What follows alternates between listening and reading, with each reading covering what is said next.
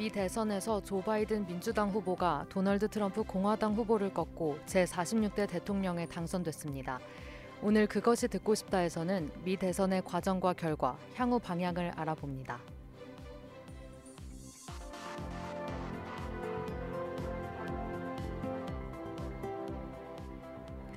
그것이 듣고 싶다 시즌 5 지금 시작합니다.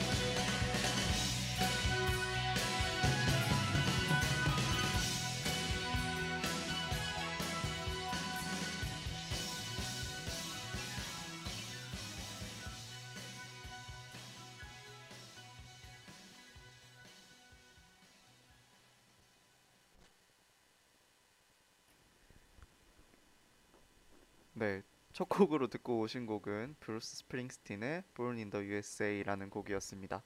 네, 본격적으로 방송을 시작하기에 앞서 방송 청취 방법 먼저 안내해 드리도록 하겠습니다. 본 방송의 경우 PC로 청취해 주시는 분들께서는 yirb.yonsei.ac.kr에서 지금 바로 듣기를 클릭해 주시고 스마트폰으로 청취해 주시는 분들께서는 앱스토어, 플레이스토어에서 엽 앱을 다운로드 하신 후 이용 부탁드립니다. 사운드 클라우드와 팟빵에 YIRB 엽을 검색하시면 저희 방송을 비롯해 다양한 엽의 방송을 다시 들으실 수 있으니 많은 관심 부탁드려요. 저작권 문제로 다시 듣기에서 제공하지 못하는 음악의 경우 사운드 클라우드에 선곡표를 올려놓겠습니다. 더불어 엽은 이번 학기 안전하고 즐거운 방송을 위해 마이크를 주기적으로 소독하고 모든 DJ가 마스크를 쓰고 방송을 진행하고 있습니다. 사회적 거리를 지키며 안심하고 들을 수 있는 엽이 되기 위해 항상 노력하겠습니다. 네. 안녕하세요. DJ 볶음. 와, 역시 어느 나라 진행이에요? 역시 볶음 진행력 다시 다시 해주세요. 다시 해주세요. 안녕하세요. DJ 볶음. G.O.D. DJ 한입니다. 어 깜짝 놀랐네. 자연스럽게 이어가 주셨어야죠. 아 저는 처음 소개를 하고 방송 청취 방법을 하실 줄 알고 그래서 바로 들어가시길래 어 이거 뭐, 뭐 어느 나라 진행이야 이러고 있었는데 미국식인가요? 러시아식입니다. 아 러시아식인가요? 저희 잘 따라가야 돼요. 잘. 아 러시아식 진행이군요. 네. 어, 저희가 신문물을 받아들이게 됐네요. 라스에스키 진행이었습니다. 네, 어우. 어, 굉장히 이질적이네요. 알겠습니다. 괜찮죠? 네, 너무 좋네요. 네. 네. 후디의 좋은 추억을 위해서 오늘부터 노력하도록 하겠습니다. 갑자기요? 네. 네, 그래서 저희가 또 일주일 만에 돌아왔는데요. 지난 한 주 어떻게 보내셨나요? 네, 지난 즐거 한 주? 있었나요? 뭐 저는 있었죠? 일주일을 너무 눈 깜짝할 새에 보내버린 것 같아서 음. 요즘 뭐, 뭘 시- 했나요? 시 험이 끝난 지 얼마 안 돼서 요즘은 그냥 약속이 꽤 있어요. 어, 그래서 민사. 어 맞아요. 아니요, 어제 제가- 약속 두 개 있었어요. 어, 어제만 네. 제가요? 근데 점심을 아 친구랑 먹고 왜 아, 본인 친구랑- 약속을 본인이 몰라요? 아니, 친구랑 먹은 게 아니라 그게 전에 스- 레슨이 늦게 끝나서 선생님이랑? 네 선생님. 아 갈비덮밥 먹었고 아, 그리고 맞아요. 너무 너무 디테일. 잠깐만. 너무 디테일해요. 아, 어. 너무 많은 정보는 어. 삼가 주시길.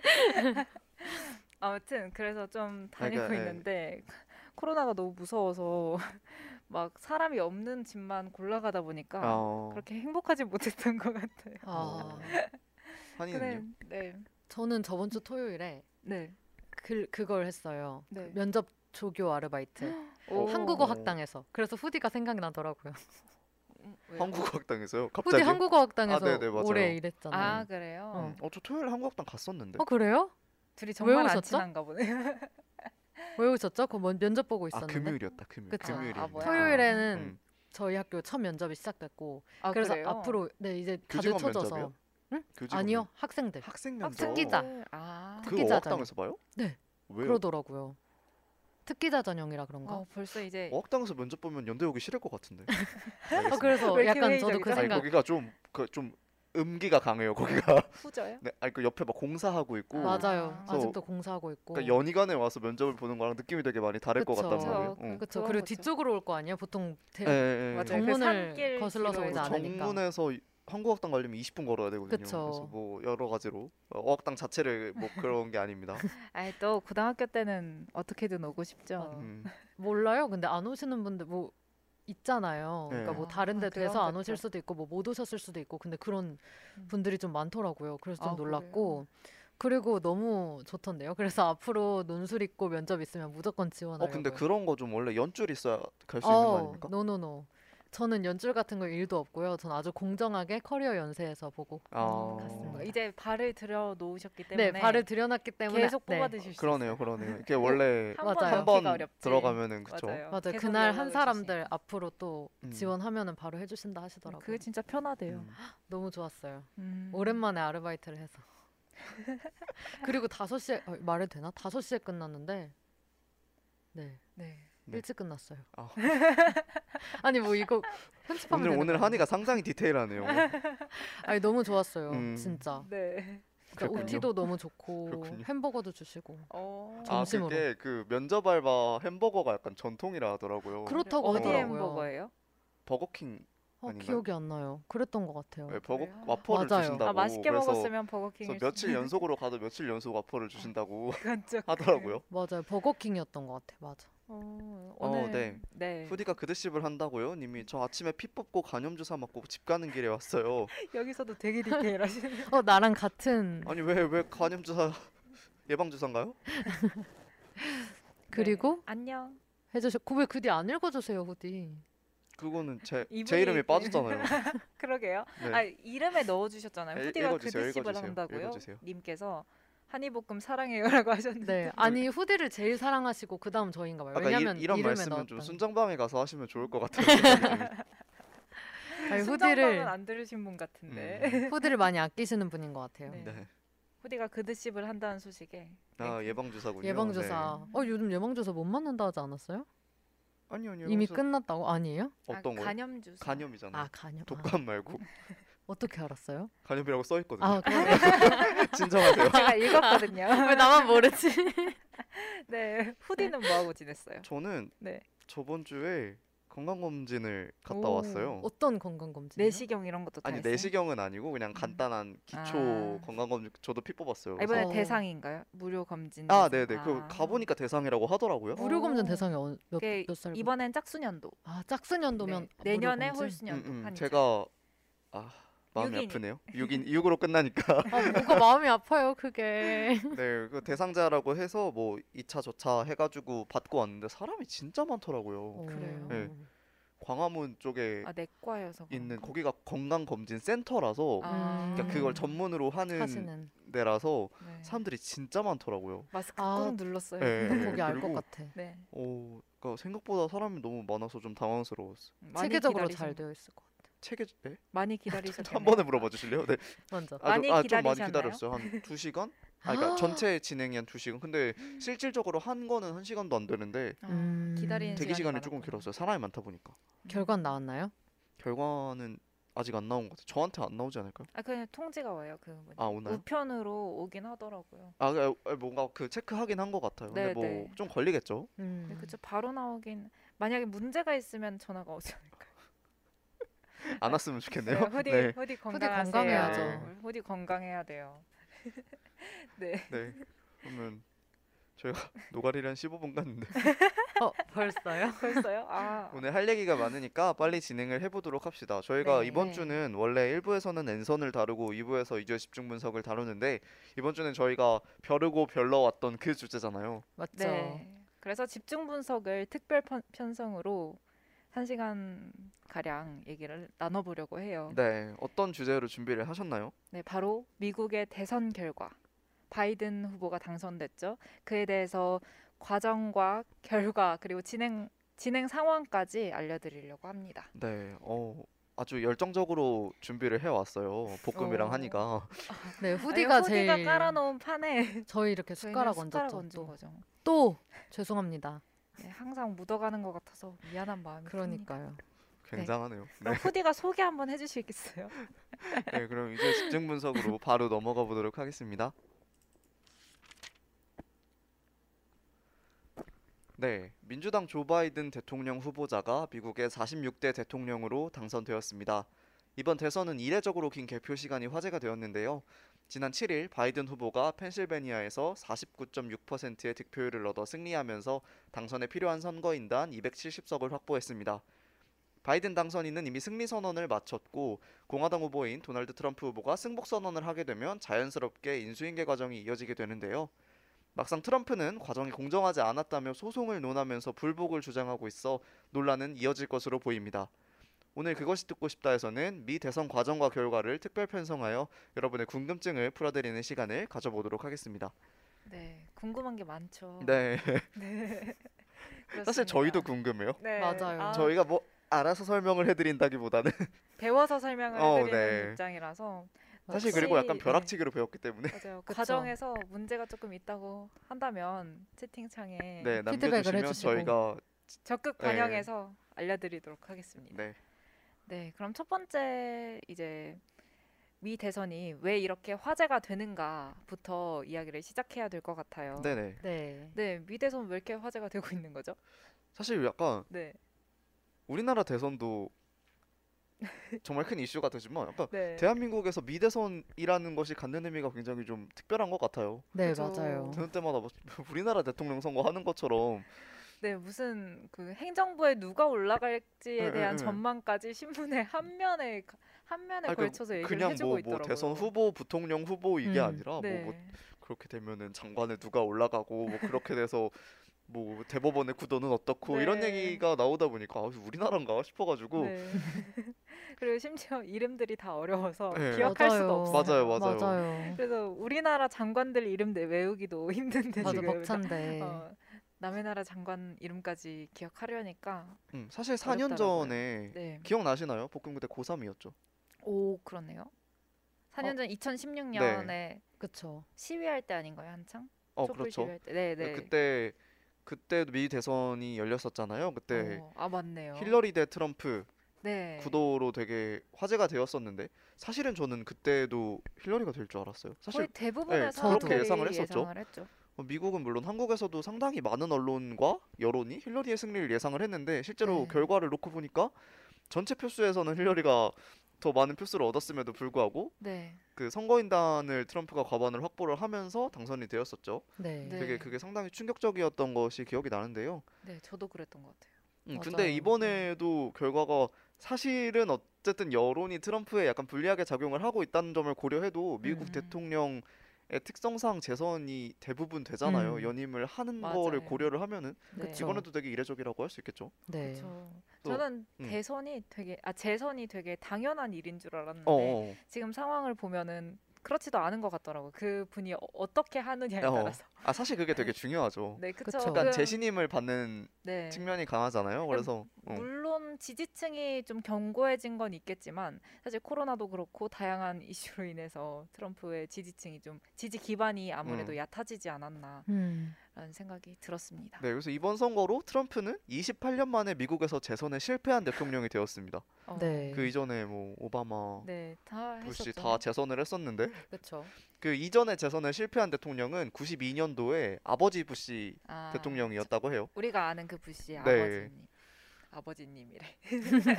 그래서 네. 네, 우리나라 선거도 아닌 미 대선이 왜 이렇게 화제가 되는 것일까요? 우리나라에서 미 대선이 화제가 되는 이유는 뭐 아무래도 미국이 우리나라와 뗄래야 뗄 수 없는 관계에 있기 때문에 그쵸. 그런 것도 있겠죠. 경제적 그리고 안보적으로 상당 부분을 의존하고 있기 때문에 미국의 정권이 바뀌는 거에 의해서 한국이 거의 무슨 음. 네.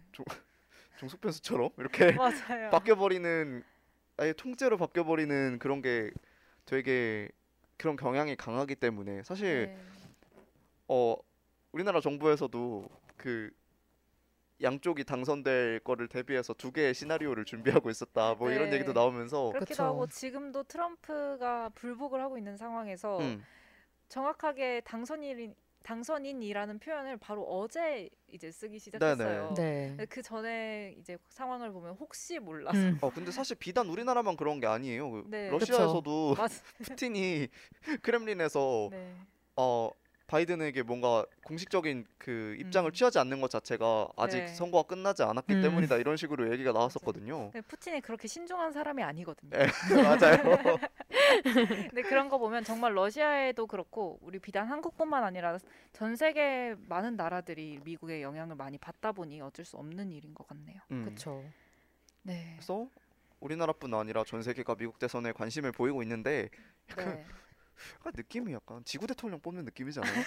지구 대통령. 근데 거의 그렇다고 네. 볼수 네, 있죠. 비슷하죠. 그렇죠.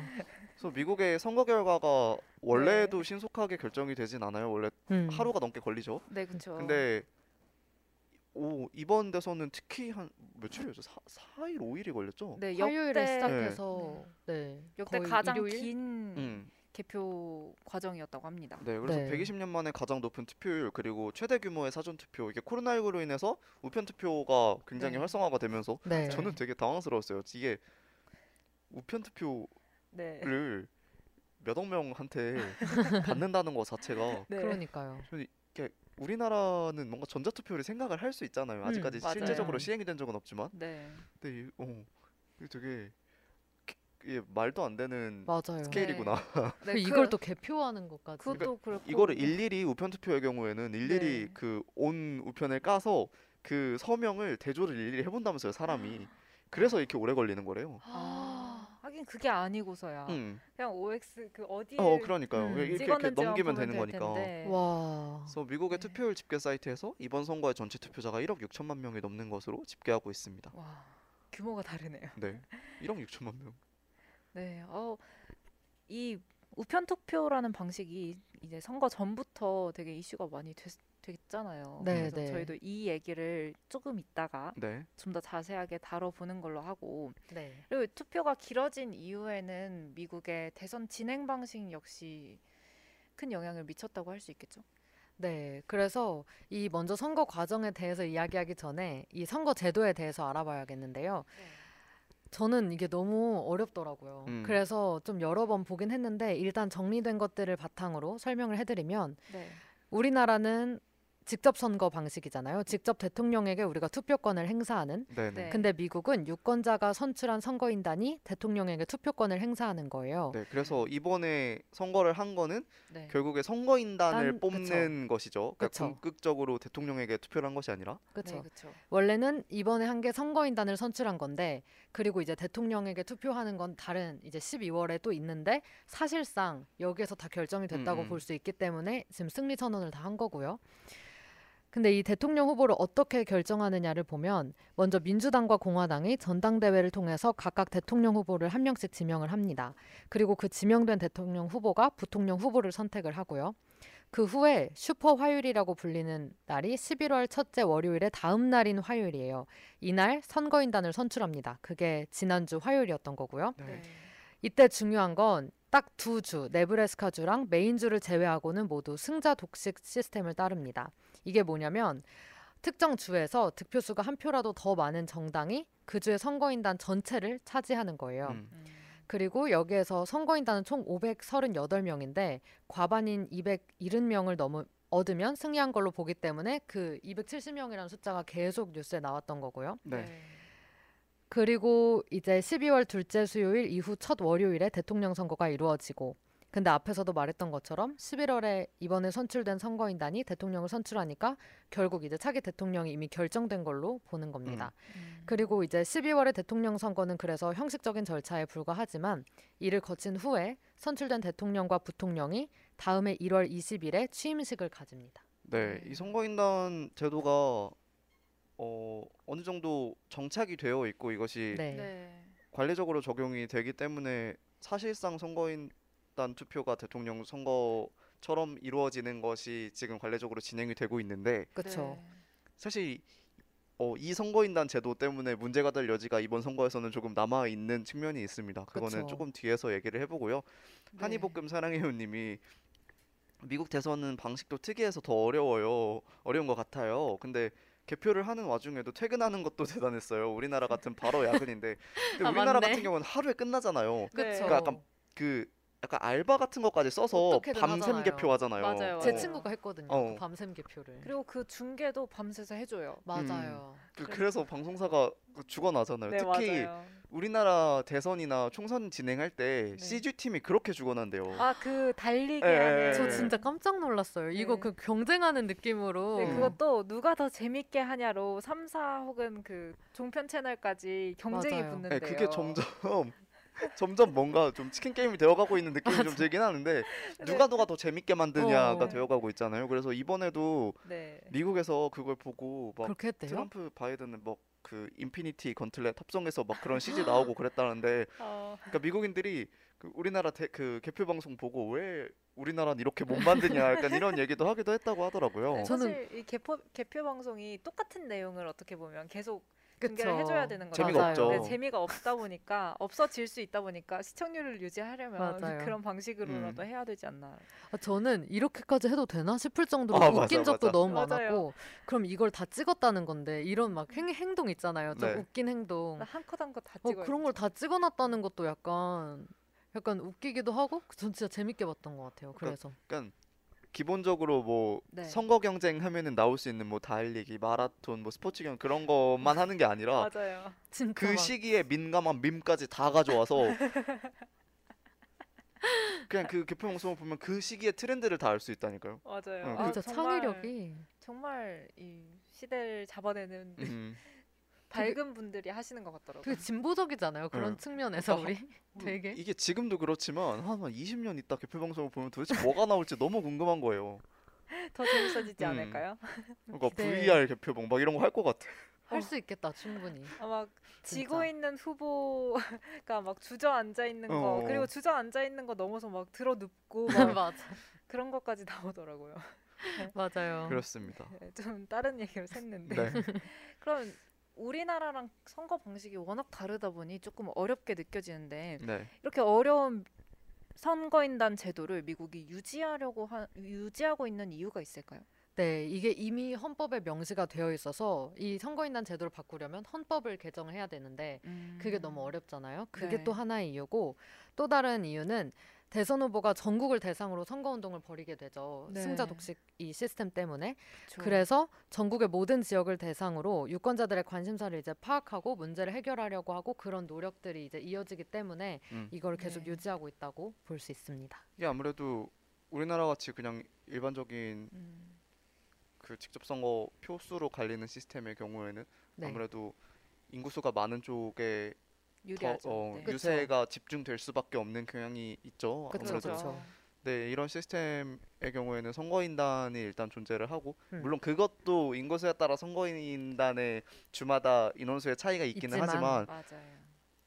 특히 경쟁주 같은 경우에는 특히 개입을 많이 해서 유세에 집중을 하려고 노력을 많이 하죠. 전국적인 형평성 있는 유세가 이루어질 수 있는 방법이 아닌가 싶습니다. 네. 네, 그리고 미국이 연방 제도를 채택하다 보니까 이 각각의 주마다의 자치나 뭐 그런 것들을 음. 중요시하고 그 주별로의 의견을 되게 중시하기 위해서 이런 선거인단 제도를 하고 있다는 얘기를 봤던 것 같아요. 음. 네, 네. 후디가 그드십을 한다고요 님이 VR이면 제가 가상으로 후보들을 마주해야 하는 건가요? 그건 실행걸요라고 해주셨어요. 누군지 너무 알겠어 말투에서. 아 진짜. 그러네요. 되게 좀 별로일 것 같지 않아요? 어, 저는 굳이 그 그러니까 VR 체험기를 쓰지 않을 것 같아요. VR 체험기 쓰고 딱 그러네. 들어갔는데 앞에 안철수 씨가 서 있는 거. 어. 어 좋아요? 그걸 막 싫다고 해도 되는지 지금 고민하고 있었어요. 꽉 이럴 수 아니 그거야 없어가지고. 뭐 개인적인 그거니까. 아 어. 그런가? 실망입니다. 네, 그렇습니다.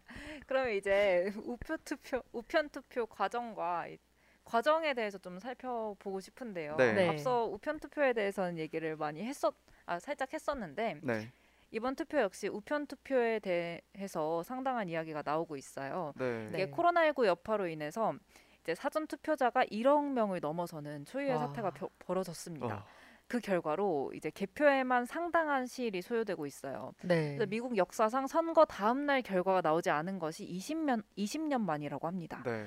이로 인해서 부정 선거가 이루어졌다는 이제 음모론이 펼쳐지고 있고 이것도 트럼프 지지자들과의 트럼프 쪽의 주장이죠. 네네.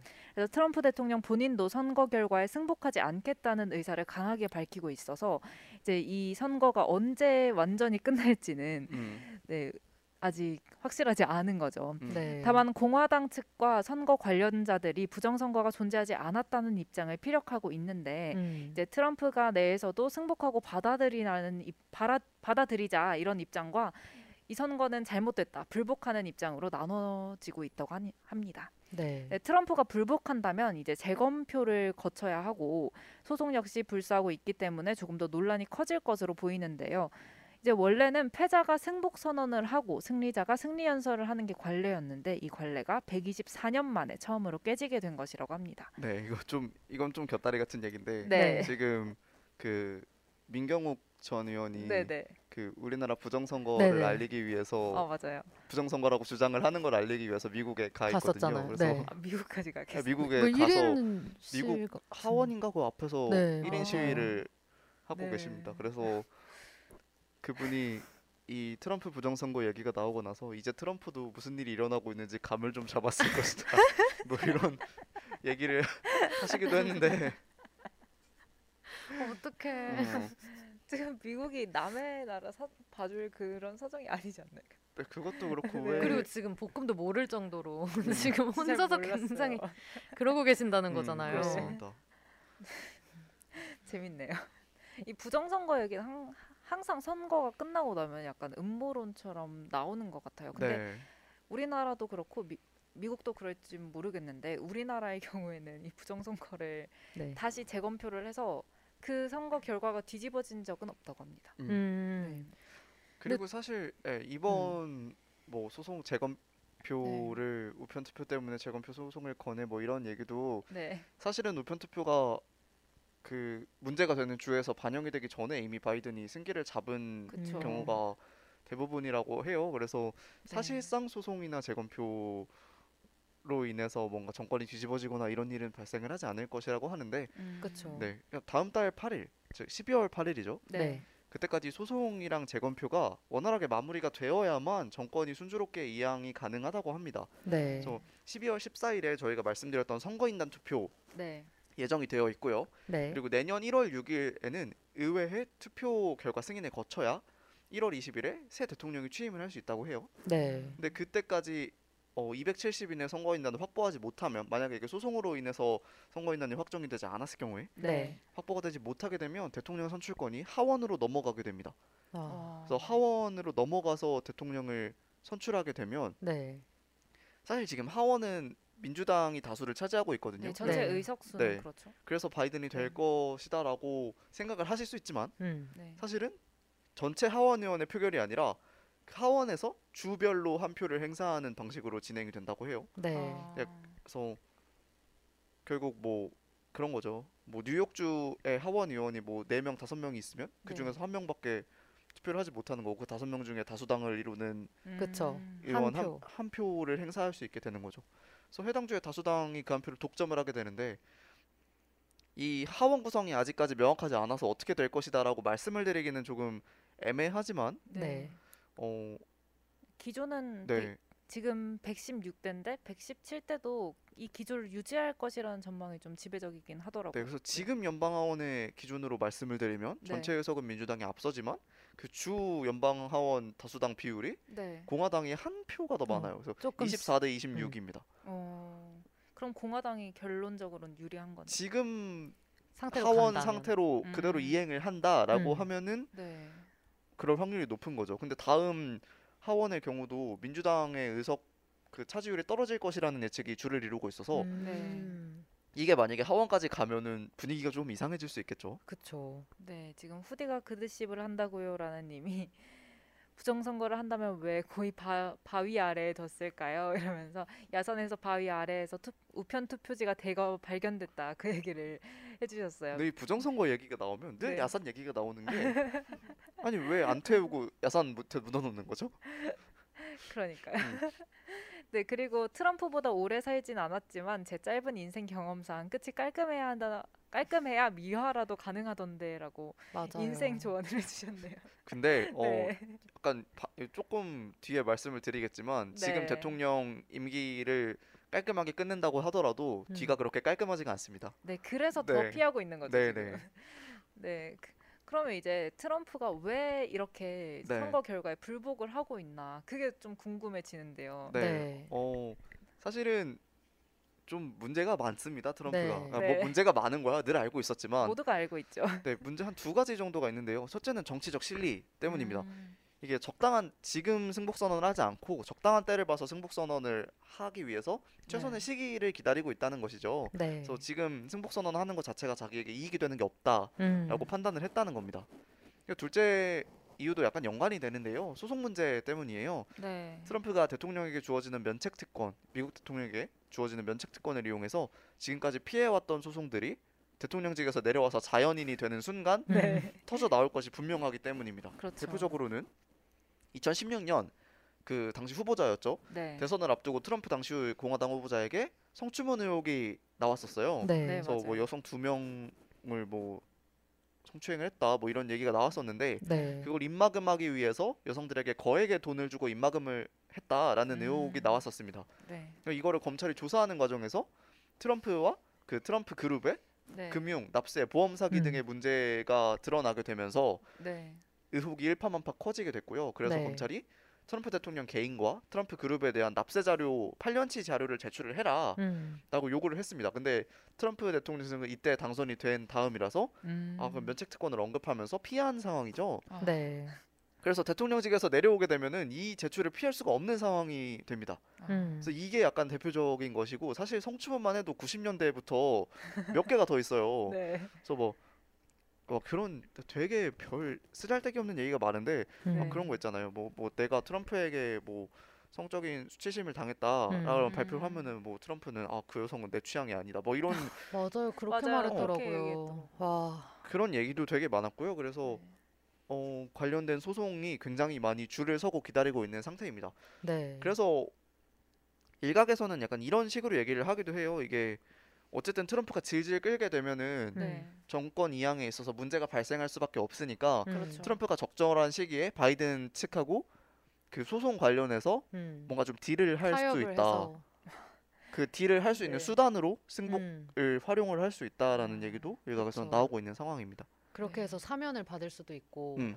그러면 이제 이렇게 버틴 게 사면도 얻고 그리고 어떻게 보면 근데 제 생각에는 좋을 이렇게 할 수도 있을까요? 그 바이든 입장에서 그만큼 정권 이양을 이렇게 잘 하기 위해서 이걸 사면을 해주고 이렇게 해줄 수 있을지 잘 사실 그게 모르겠어요. 된다면 약간 물밑 작업식으로 되겠죠. 겉으로 드러나지는 않겠죠. 않게 음. 이미 사람들이 다 예상하고 있지만 네 그리고 뭐 그런 얘기도 나왔었는데 트럼프가 셀프 사면을 할 것이다. 맞아요. 저도 이런 그거 얘기도 봤어요. 나왔었는데 셀프 사면. 근데 충분히 가능할 것 같다고도 생각했어요. 트럼프라면. 어 네. 아, 근데 어 결국 그걸 하려면 펜스 부통령이 그 그쵸. 사면권을 줘야 되는 음. 음. 상황이 발생할 수밖에 없는데 하고 싶겠습니까? 그러니까 어 그런가요? 그래서 펜스가 그거를 자기 정치 인생의 오점으로 남기고 싶지 않아 할 음. 것이다. 음. 라는 얘기도 나왔고 애초에 대통령이 자체 사면을 하는 것 자체가 위헌이다 맞아요. 라는 얘기도 나와서 만약에 그렇게 된다면 위헌 소송까지 갈 수 있다. 근데 또 와 소송이 대법원이 공화당 편이라 근데 맞아요. 그 법률 전문가들은 음. 이 가, 충분히 가능할 수도 있다고 네. 말을 한대요. 일단은 네. 이게 그 해석의 폭이 너무 넓어서 너무 다양해서 네, 그렇죠. 지금 트럼프가 이제 큰 그림을 그려놓은 것 같은 게 이전에 음. 이제 연방 대법관을 공화당 쪽의 색채가 강한 분들로 네. 이미 그쵸. 많이 임명을 해놨잖아요. 그게 모두 자기가 임기 가 끝난 후에 혹은 네. 선거 과정에서 있을 소송에 대비해서 그런 음. 것이다라는 핵심 이익인 것 같긴 합니다. 네, 네. 그쵸. 그렇습니다. 네, 이- 앞서서 우리 연방 대법관에 대해서는 지지 지난 시간 첫 시간에 네, 살펴봤었죠. 다룬 적이 있었죠. 네. 네. 혹시 궁금하신 분들은 녹음본을 찾아 들어주시면 되겠습니다. 네, 지금 후디아니 볶음님께서 들어와 주셨는데 저희는 지금 오늘 주제는 미 대선에 대해서 얘기를 하고 있고요. 지금은 트럼프의 불복 대해서 얘기를 하고 있었습니다. 네. 어, 후디가 그드십을 한다고요님이 잘 설명해주고 계셨어요. 네, 네. 감사합니다. 네, 어, 네, 많은 의견 부탁드립니다. 채팅창을 통해서. 네, 그럼 이제 우리 다음에는 어떤 얘기를 해볼까요? 그러면 왜 이제 트럼프가 왜 재선에 실패했는지 네, 그 이야기를 한번 해보면 좋을 것 같은데요. 음. 네, 트럼프가 재선에 실패한 이유는 투표 격전지였던 위스콘신, 미시건, 펜실베니아 등 미 중서부 세, 사, 세 주와 남부 흔히 러스트벨트라고 불리는 공업 지역에서의 패배가 아주 큰 원인이 됐다고 볼 수 있겠는데요. 네. 이제 트럼프가 4년 전에 대통령이 될 당시에 이 지역에서 승리를 차지한 게 이제 승 성공에 큰 요인이 됐던 만큼 이제 음. 러스트벨 러스트벨트의 민심을 잡지 못한 게 이번에는 패인으로 작용을 했던 거죠. 네. 예, 당시에는 미국 기업의 인건비가 저렴한 해외로 공장을 옮기면서 이제 러스트벨트의 경제가 황폐화되는 것을 트럼프가 해결해 줄 수 있지 않을까라는 믿음이 있었는데 이번 대선에서는 이제 코로나19에 대해 트럼프 정부가 보여준 모습과 BLM 시위 등으로 민주당 후보에게 표심이 이동한 것으로 보입니다. 네. 네. 네, 사실 미국의 고립주의 노선과 트럼프의 뭐 Make America Great Again 이런 MAGA라고 하죠. 그런 슬로건 아래에서 진행했던 경제 정책 자체는 자국의 경제 성장에는 도움을 꽤 주었죠. 네. 그게 수치로도 증명이 되는데 다른 정책은 몰라도 이제 미국인들에게 경제 정책만 놓고 보면 성장에 기여를 했다라고 평가를 받고 있습니다. 근데 이게 그것도 코로나19 이전까지의 얘기고 임기 후반부에 이제 코로나19가 창궐하면서 미국 경제와 트럼프 정부의 재선에 치명적인 악영향을 코로나19가 끼쳤다고 보는 것이 이제 맞는 음. 설명이 될 것 같은데요. 네. 코로나19에 대한 대처가 어, 지지부진했던 건 맞죠. 네. 그 이후로는 이제 지지율이 오히려 떨어질 거다라는 그런 예측이 있었는데 음.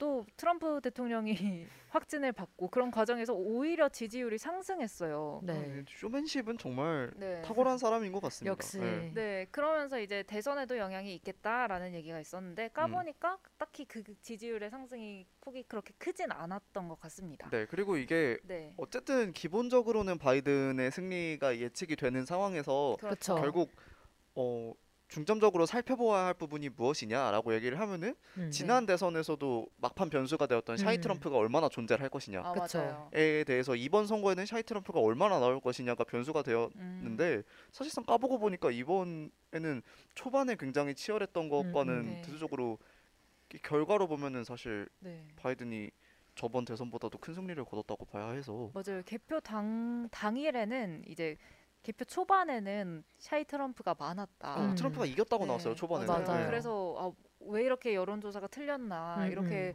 얘기가 나와서 저는 좀 당황스러웠는데 음, 막상 투표가 더 진행 개표가 더 진행될수록 점점 그 승기는 바이든 쪽으로 많이 기울기는 했죠. 저희가 뭐 맞아요. 그드십에서도 그런 얘기 했었잖아요. 근데 네. 만약에 재선이 되면 어떡하나요? 맞아요. 그래서 우리랑 똑같은 거죠. 다. 아찔했어요. 맞아요. 그러니까 샤이 트럼프를 그때 겪고 나서도 네. 이번에도 우리가 또 놓쳤다 이런 얘기가 처음에는 많이 나오다가 음. 결국은 아닌 것으로. 어 근데 사실 코로나 이슈가 없었다면 모르죠. 연임을 할 수 있었을 것 같다는 생각도 좀 들고요. 아 그래요? 사실 트럼프 정부 자체가 그런 대외적으로 자신들의 정책에 대해서 홍보를 정말 적극적으로 하기도 했고 그런 이제 우리나라가 가장 중심에서 우리나라의 우리나라를 위주로 우리나라의 국익을 우선적으로 생각하면서 이제 정책을 진행하는 것 자체가 음. 이제 미국인들에게는 큰 호감 좋은 요인으로 작용을 했을 수도 있는 네 거죠. 그리고 미국 그 자국 자국 우선주의 고립주의가 성공을 할 수밖에 없는 게 미국은 미국이 그걸 할 수 있는 역량을 갖추고 있잖아요. 그러니까. 경제적으로나 안보적으로나 다른 뭐 세계 패권국이고 영향을 미칠 수 있는 위치에 있기 때문에 그렇습니다. 만약에 미국의 지도자가 그러한 성향을 띄우려고 한다면 자국 경제만을 집중적으로 성장을 시키고 음. 자국의 안보에 집중을 하려고 한다면 그걸 할 수 있는 역량이 있다는 것이죠. 음. 그래서 맞아요. 그거를 중심으로 했다는 점에서는 표심을 끌기에는 정말 확실한 요소가 아니었나 싶습니다. 음. 아, 당장 뭐 대한민국 같은 경우에도 뭐 국제적인 역량이 패권국의 수준에 오르지는 못하잖아요. 그렇죠 아직 그런데도 불구하고 약간 자국 우선주의적인 성향을 가진 정치인들이 나름의 선방을 한다거나 지지를 얻는다거나 이런 경우가 많은 걸 고려해 보면 음. 그런 거 있잖아요. 뭐 저번 대선에서도 홍준표를 네. 찍어야 한다. 뭐 이런 느낌이죠. 비슷한 느낌이 될 텐데. 네 맞아요. 음. 그죠. 자국을 우선으로 생각한다고 해서 나쁠 건 없는데 그렇죠. 지금 미국이 워낙 세계에서 중요한 역할을 맡고 있는데 트럼프가 임기 중에 그것들을 모두 내려놨어요. 음. 그리고 정말 우리 위주로 가겠다라는 음, 음. 얘기를 했었는데 너무 좀 과했어요. 좀 그렇죠. 약간 좀 당연히 과했죠. 근데 그러니까 당연히 생각해야 할 국제사회의 문제들 이런 거를 그냥 다 내팽 다아 지금 그게 중요한 게 아니고 음. 우리는 우리나라 살아야 돼 이런 느낌으로 네. 갔기 때문에 음, 그리고 경제에 너무 집중을 했다 음. 보니까 네. 뭐 빈부격차라든지 여러 가지 인종 문제 음. 등 사회 문제가 좀 해결이 안 된 건 되게 많았죠. 네 맞아요. 네, 그 문제로 좀 잡음이 많았던 걸로 후디가 그드십을 한다고요 님이 근데 사실 초반에 접전을 벌인 것도 저는 충격적이었어요 라고 말씀해 주셨어요. 이게 네. 초반에는 사실 뭐 역대급 대선이다 이런 얘기 음. 나오면서 뭐 표 차이가 몇 표 안 얼마 안 난다 이러면서 나고. 네, 그런 얘기 그래서 나왔었죠. 이게 그 개표하는 순서의 차이에서 뭐 비롯된 거라고 하긴 하더라고요. 음. 네. 트럼프의 지지율이 높은 어, 주에서 이제 사전 투표를 먼저 개표를 하고 그 다음에 이제 현장 투표를 개표하는 음. 방식으로 진행했다 보니까 뭐 트럼프가 더 많은 표가 초반에 나올 수 있었다 이런 얘기를 하는 분들도 계시더라고요. 네. 네, 음. 그런 영향이 어느 정도 있지 않았나 생각이 듭니다. 음. 그럼 트럼프가 재선을 실패한 요인 네, 뭐가 있을까요?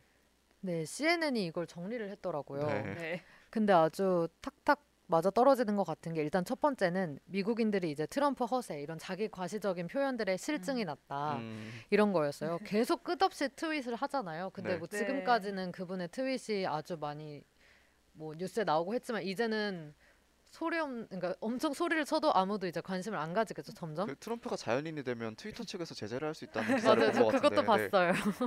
네. 제재를 하겠다고. 네.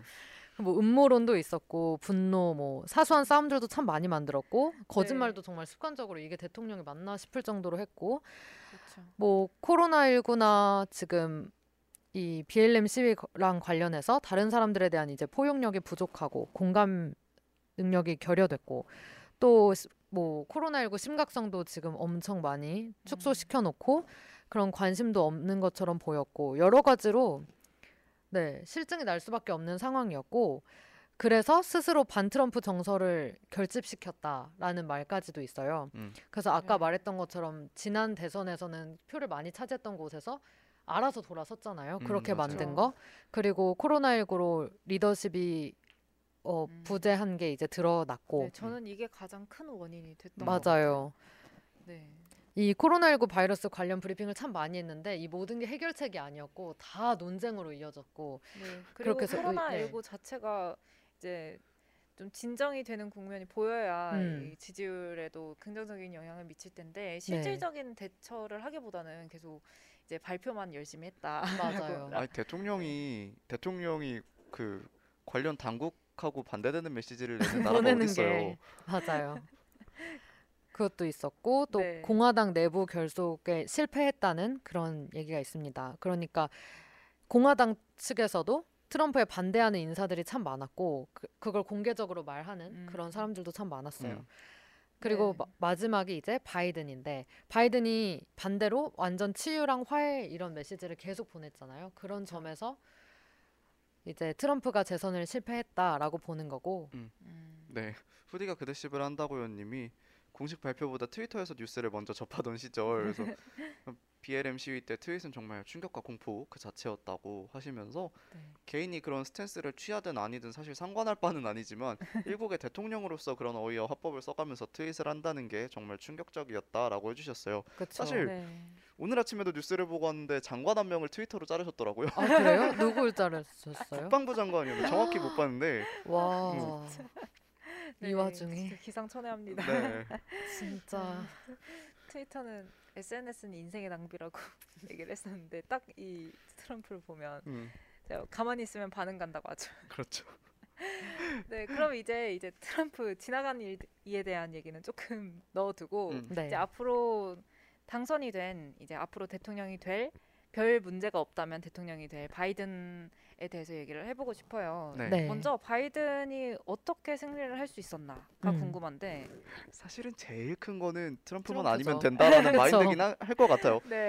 맞아요. 트럼프가 바이든을 당선시켰다라고 해도 조금 과언이 아닐 것 같다는 음. 생각이 좀 드는데 사실 연장선상에서 얘기를 할 수 있죠. 트럼프 네. 정부의 논란이었던 코로나19 이슈를 해결할 수 있으리라라는 음. 기대가 좀 있었고 어, 뭐 인종차별 이슈를 비롯한 사회 문제에 대해 좀 더 민감한 후보라는 인식이 많은 영향을 끼쳤을 것 같습니다. 네. 그리고 부통령 러닝메이트도 화제가 많이 됐었는데. 네. 그 부통령 당선자인 카멀라 해리스는 미국 최초의 흑인 여성 부통령이 되었습니다. 음. 어, 이러한 점들이 좀 종합적으로 작용해서 바이든에게 표심이 많이 이동했다고 볼 수 있겠죠. 네. 네.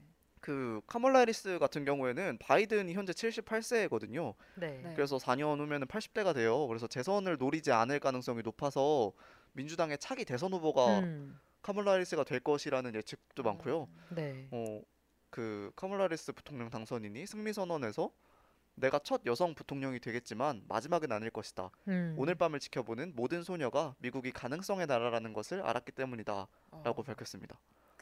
너무 멋졌어요. 이 네. 말이. 진짜. 그래서 약간 오바마의 노선을 밟을 것이다 이런 얘기가 좀 나오고 음. 있습니다. 네. 어, 여기에 바이든이 그 친환경 에너지 사업하고 환경 문제에 대한 그 관심을 되게 많이 표하고 있는 것이 드러났었죠. 그래서 네. 트럼프 정부의 소위 지금 그딴 게 중요한 게 아니야 이런 마인드보다 네. 어, 파리 기후 협약 같은 경우에도 다시 참여를 하겠다고 밝혔고 네. 그러니까 무엇이 옳고 그른지를 고려하면서 적극적인 규제와 지원을 병행하는 정책을 펼쳐 나갈 것이다. 음. 네. 라는 기대가 좀 컸을 것으로 보입니다. 네, 그렇습니다. 네, 바이든 후보 같은 경우에는 개인사로도 많이 화제가 됐었잖아요. 네. 네. 이제 트럼프 쪽에서는 졸린 바이든이다, 뭐 어. 말더듬이다 이런 식으로 이제 트럼프 지지자들의 조롱을 받기도 했었는데요. 이제 트럼 어, 바이든 후보는 되게 저희한테는 익숙한 이름이죠. 그렇죠. 오바마 대통령 때 부통령으로 있었던 음. 분이기 때문에 네. 이제 이분이 한국에서 뭐 잘 알려지지 않은 분은 아니지만 좀 설명을 드리자면 음. 케네디 이후에 최초의 가톨릭교 대통령이라고 합니다. 그래서 최연소 상원 의원으로 당선된 이후에 40년 넘게 정계에 머물렀음에도 대통령직까지는 이제 상당한 시간이 걸려서 삼선을 했다고 합니다. 음. 네. 네. 그리고 아내와 딸이 이 상원 의원에 당선이 되고 나서 교통사고로 사망을 했다고 하고 음. 최근에는 아들이 뇌암으로 사망하는 등 이제 대선에 앞서서 가족사가 주목을 받기도 했었죠. 음. 네, 아들이 그 병마 싸우다가 네. 유언을 남기면서 대통령 그렇게 하고 싶어 했으니까 대통령 꼭 해라 이러, 음. 네. 이러면서 맞아요. 유언을 남겼다고 하고요. 그래서 네. 네, 그 아들과는 유독 그 유대감이 음. 깊었다고 합니다. 네. 그래서 되게 스- 그 어, 슬픔이 컸을 텐데. 또 이 아들과 또 부통령인 카멀라 해리스랑도 엄청 친했다고 음. 네, 하더라고요. 그래서 진짜 약간 네, 온갖 고생을 다 겪으신 맞아요. 측면이 좀 있죠. 그렇죠. 29의 나이에 상원 의원이 됐다고 들었는데 그때 아내와 딸이 교통사고로 아내와 딸을 교통사고로 잃었으니까 음. 네. 그것부터 참 컸을 거고. 그리고 나서 대통령이 되는 데까지 50년이 가까이 걸린 거니까요. 네. 네. 이제 바이든의 승리 요인을 조금 정리를 해보자면 이제 앞서 말씀드렸듯이 트럼프만 아니면 돼 이런 것들과 음. 네. 그리고 이제 바이든이 좀 극단적으로 무언가를 제시하다기보다는 한다기보다는 중도 노선을 유지하고 있어요. 네, 음. 맞아요. 그리고 코로나19 바이러스도 어, 유의미한 영향을 미친 것 같아요. 네. 네, 트럼프가 아, 퓨, 퓨 리서치의 여론조사에 따르면 코로나19 대응에 대한 신뢰감이 바이든이 트럼프보다 19% 포인트 높다고 근데 합니다. 사실 이건 누가 나왔어도 높았을 거예요. 아, 그죠? 그건 그렇습니다. 볶음이 나왔어도 그렇죠. 높았을 것 아, 같습니다. 정말요? 네. 지지해 주시나요? 네, 지- 지지합니다. 네. 그리고 선거 선거 운동 자체를 트럼프가 방방곡곡 다닌 것 거에 비해서는 음. 네. 코로나19를 좀 의식을 했는지 선거 운동 활동을 좀 자제했죠. 이제 트럼프가 확진이 되고 나서도 유세를 다닌 것과는 조금 음. 대비되는 음. 모습이었습니다. 특히 바이든 선거 캠프는 그 비대면 네, 서- 그 유세를 굉장히 많이 진행을 하면서 네. 그게 되게 화제가 됐었죠. 네. 그 큰 강당 같은데 벽면이 약간 음. 나훈아 콘서트처럼 아 줌으로. 어, 그 줌 같은 걸로 이렇게 네. 빼곡하게 다 지지자들로 채워져 있는 상태에서 유세를 하는 게 가장 비슷한 유형이 나오는 콘서트였어요. 그렇게 웃지 마세요. 네, 너무 찰떡이라서. 음. 음. 네, 그렇습니다. 그래서 바이든 후보가 당선이 됐고 이제 바이든 당선으로 어떤 게 바뀔까에 대해서는 우리 노래 한 곡 듣고 와볼까요? 네. 네. 네, 시간이 들겠지 로꼬의 노래 듣고 오겠습니다.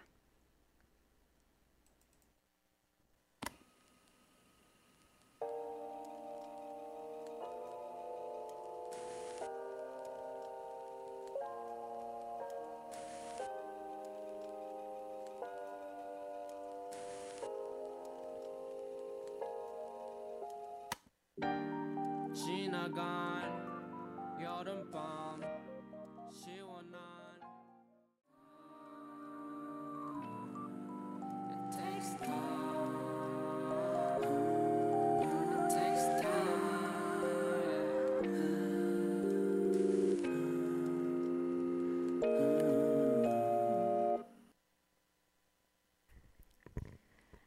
로꼬의 시간이 들겠지 듣고 왔습니다. 네. 그럼 저희는 이제 이게 바이든 당선으로 어떤 게 바뀔 것인가에 대해서 이번엔 얘기를 해보려고 하는데요. 네, 그러면 이제 진짜 본격적으로 바이든 당선 당선으로 향후에 어떻게 될지 전망을 음. 한번 해보려고 하는데요. 네.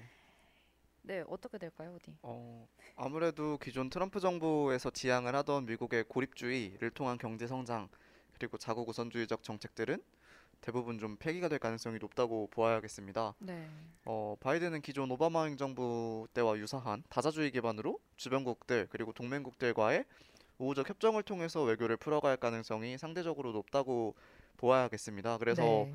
음, 그 고립주의 노선을 취하면서 뭐 WHO, WTO 이런 것들을 탈퇴하겠다라고 트럼프 행정부가 엄포를 놓았던 적이 있고 네. 그리고 실제로 파리 기후 협약 같은 경우에는 탈퇴를 했고 네. 그렇죠. 이런 것들에 대해서 아무래도 바이든이 당선이 된 만큼 그럴 가능성 자체는 줄어들었다고 보아야겠죠. 그래서 아까 음. 말씀드렸듯이 파리 기후 협약 같은 경우 재가입을 하겠다라고 음. 이미 명시를 한 상태고 네. 그래서 어 그런 점을 고려해 보면 어 저희가 미국의 고립주의로 인해서 좀 고통받았던 것과는 좀 네. 별개로 경제적으로는 좀 더 나아지는 부분이 있을 수 있다라는 얘기가 있는데 그것도 또 뭔가 좀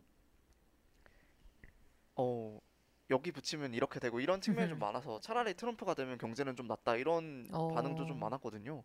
맞아요. 그래서 이거는 좀 두고 봐야 할 것 같은 문제이긴 합니다만 네. 또 인수인계 받는 대로 트럼프가 수행했던 정책들에 대해서 완전히 갈아엎을 준비를 하고 있다라는 음. 기사도 나왔고요. 네. 그래서 트럼프 정부가 어, 인하했던 법인세의 음. 원상 복구 그리고 환경 문제에 대해서 강력한 규제를 시행할 거라는 예측이 나오고 있습니다. 네. 네. 그래서 특히 환경이나 뭐 신재생 에너지 산업 이런 거에 된- 굉장히 관심이 많다고 해요. 그래서 네.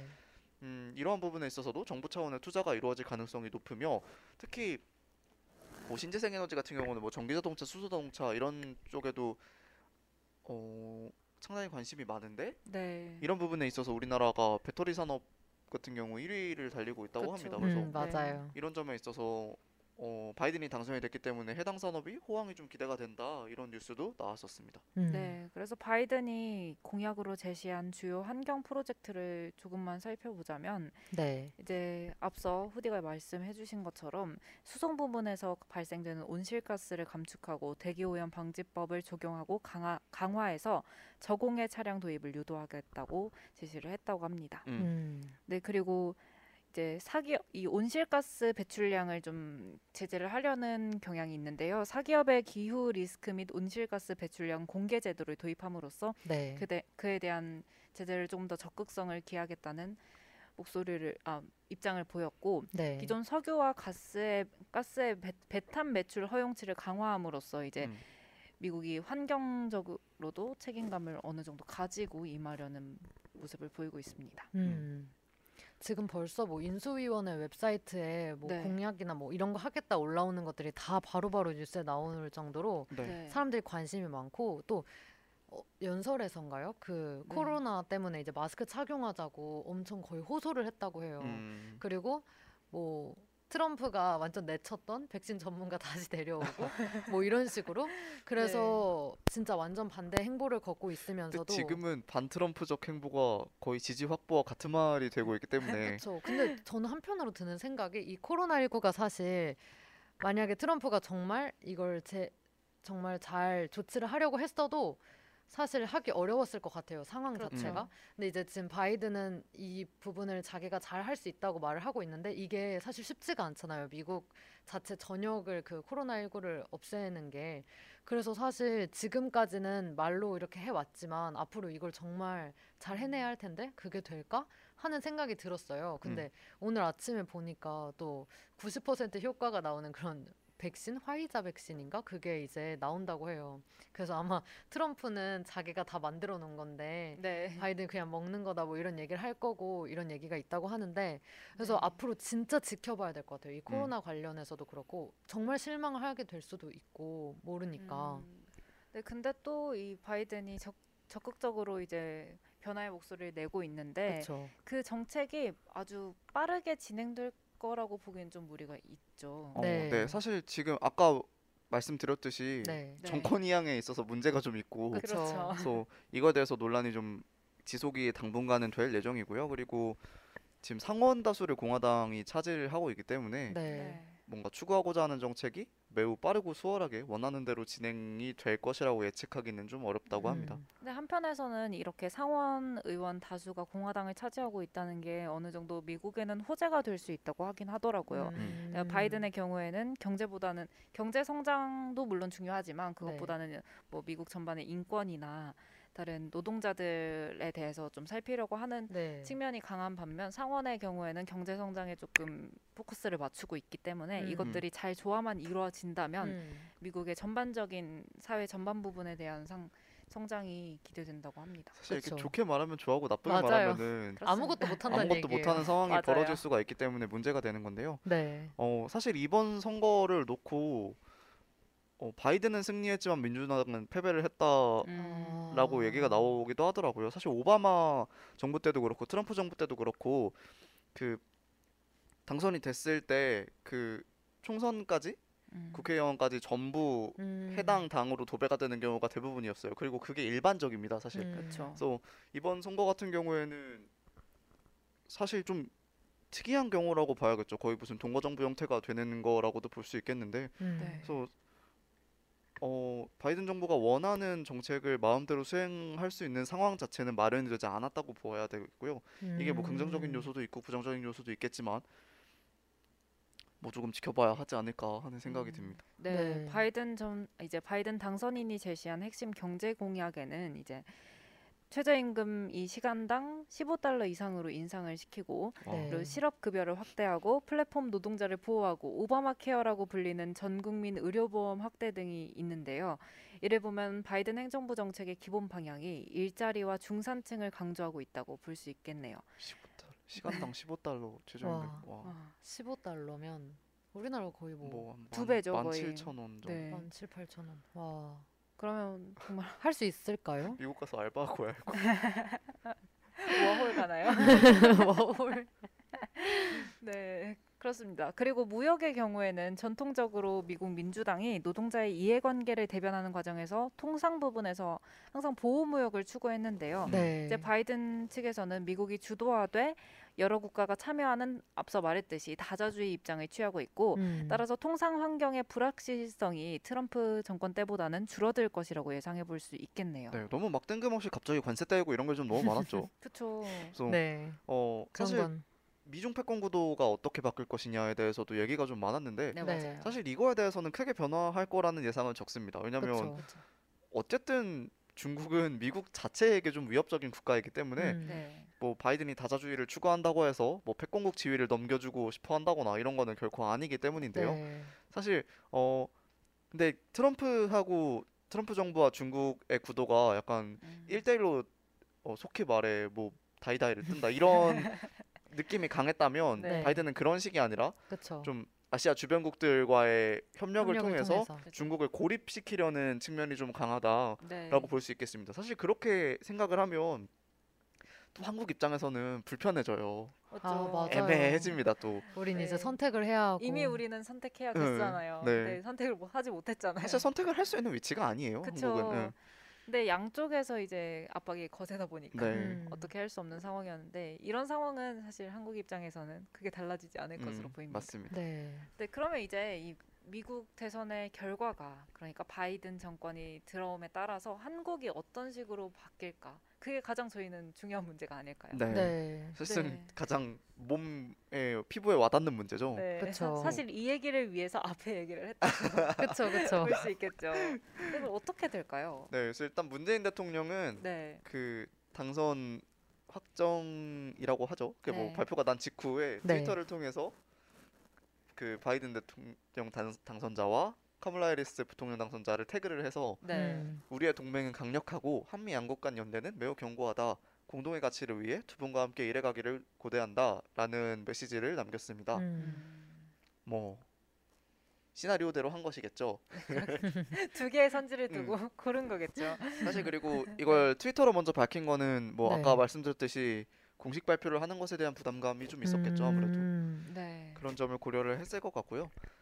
사실 음, 네, 조금 더 가볍긴 하죠. 네. 그래서 트럼프 대통령 정권에서 네. 좀 문제가 많이 되었던 한미 관계에 문제가 되었던 네. 방위비 분담, 뭐 주한미군 철수 이런 것에 대해서는 좀 수월하게 해결될 것으로 보여요. 아무래도 네, 그렇죠.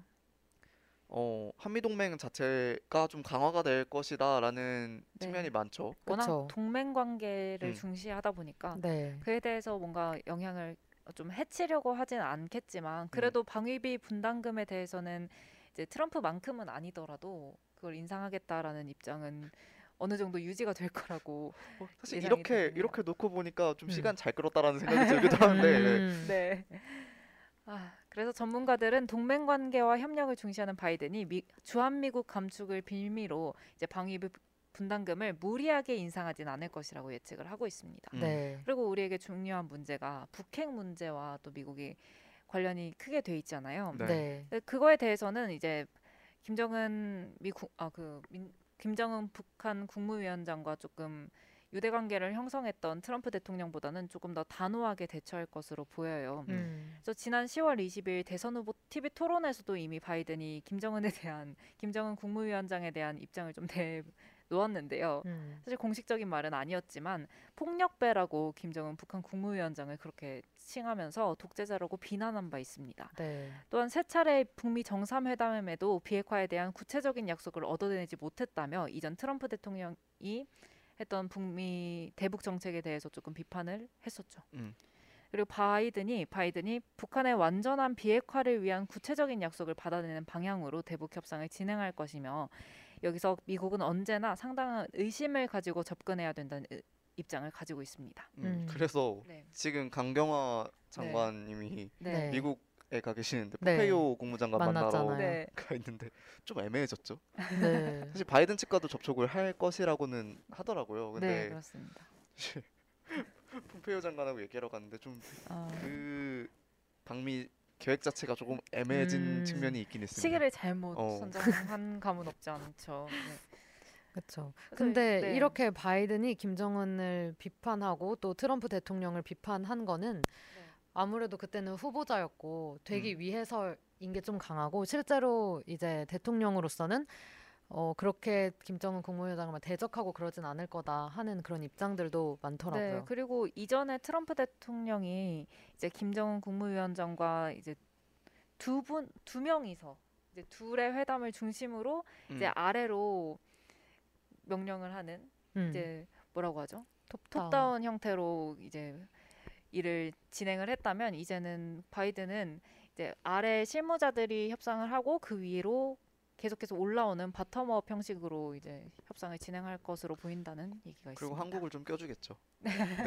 그래야죠. 네, 저희도 모르는 북미 협상을 하진 않겠죠. 음. 우리의 이야기인데. 아무래도 가능성이 많이 줄어든다고 봐야겠고. 음. 네. 그리고 실제 방위비 분담금도 분담금에 대해서도 뭐 바이든 쪽에서는 그렇게 지금 인상해야 한다는 그런 생각을 안 하고 있다고 저는 들었거든요. 오, 오히려 상원 그 트럼프 당시 상원 쪽에서 음, 네. 주한미국 함부로 못 빼게 법 음. 제정한다 뭐 이런 얘기도 나왔었잖아요. 그래서 네. 뭐 그것도 그렇고 근데 북한 측에서는 그렇게 당연하지만 좀 좋게 보지는 못하고 있는 것 같다라는 그쵸. 생각입니다. 북한 측은 아무래도 그쵸. 트럼프를 선호할 수밖에 없죠. 음, 그래서 어. 뭐 당선 확정이 며칠이 지났지만 아직 별다른 공식적인 입장은. 입장은 밝히지 않은 상황이고 음. 뭐 이런 시기에 좀 북한이 무력 도발을 하는 경우가 좀 있었다고 해요. 그래서 음. 네, 꽤 많았죠. 그런 점에 대해서 조금 대비를 하고 있는 상황이라고 합니다. 아, 네. 이제 북한 제재에서는 이제 선별적으로 체제 완화를 고려할 수 있다고 음. 하기도 하는데요.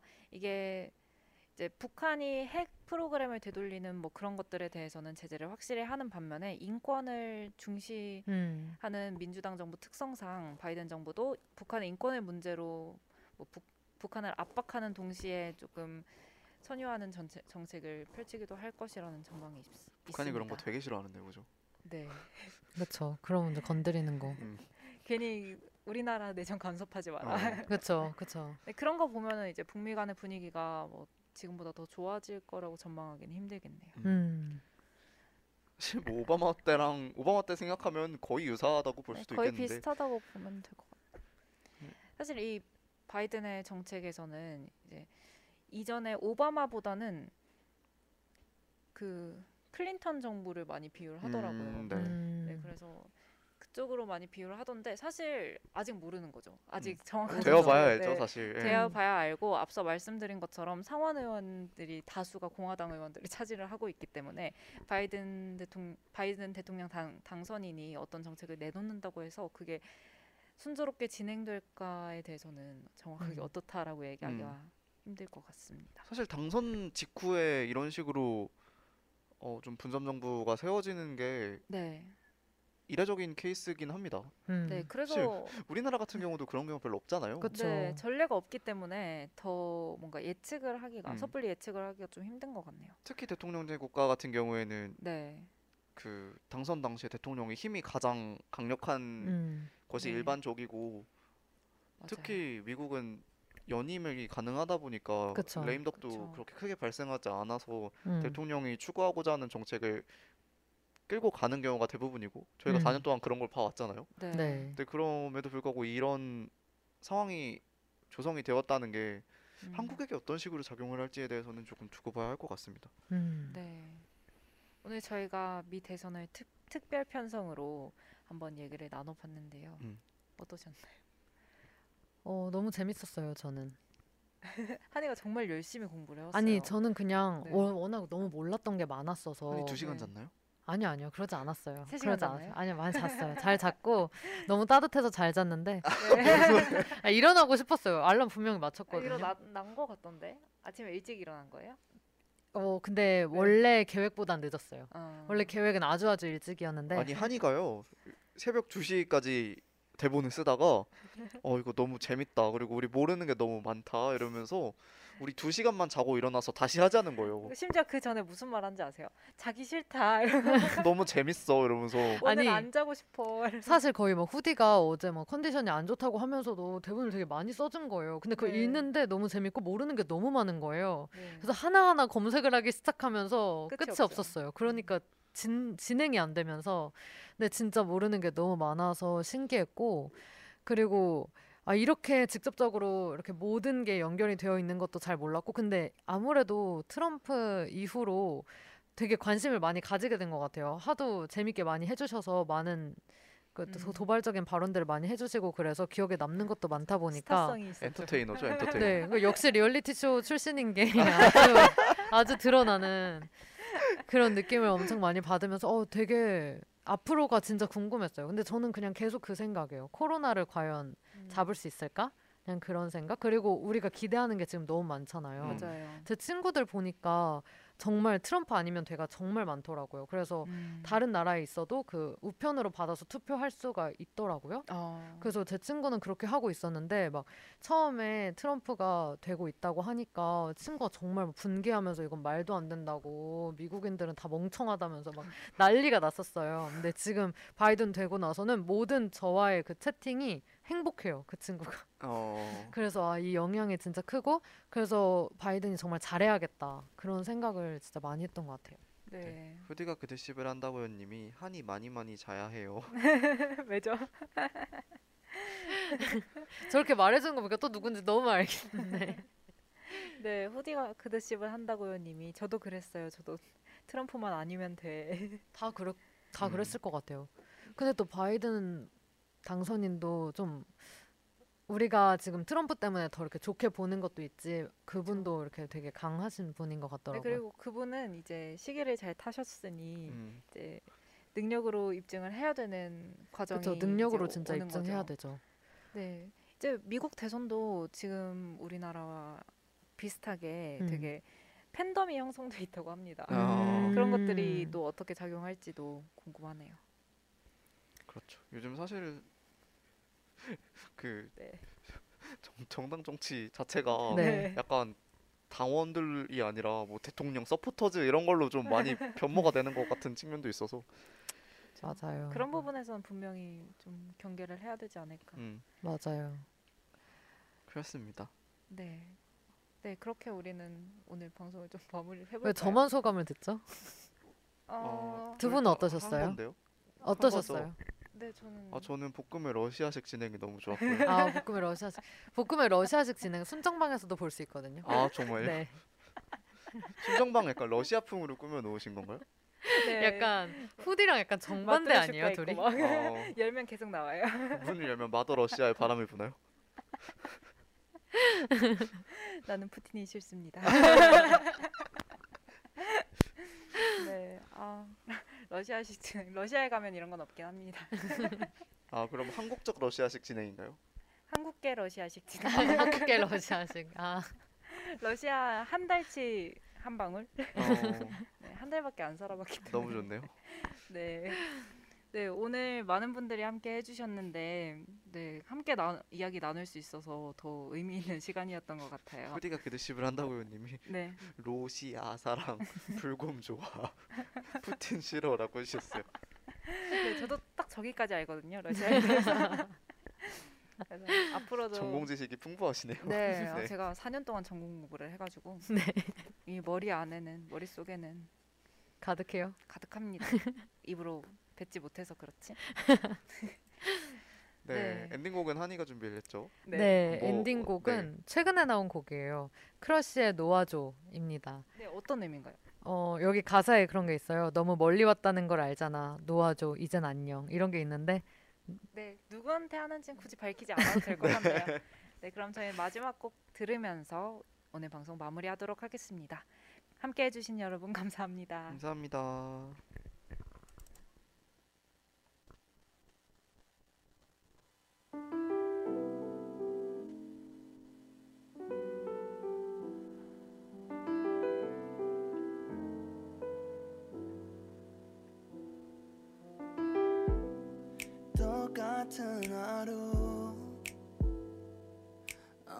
표정 없는 날들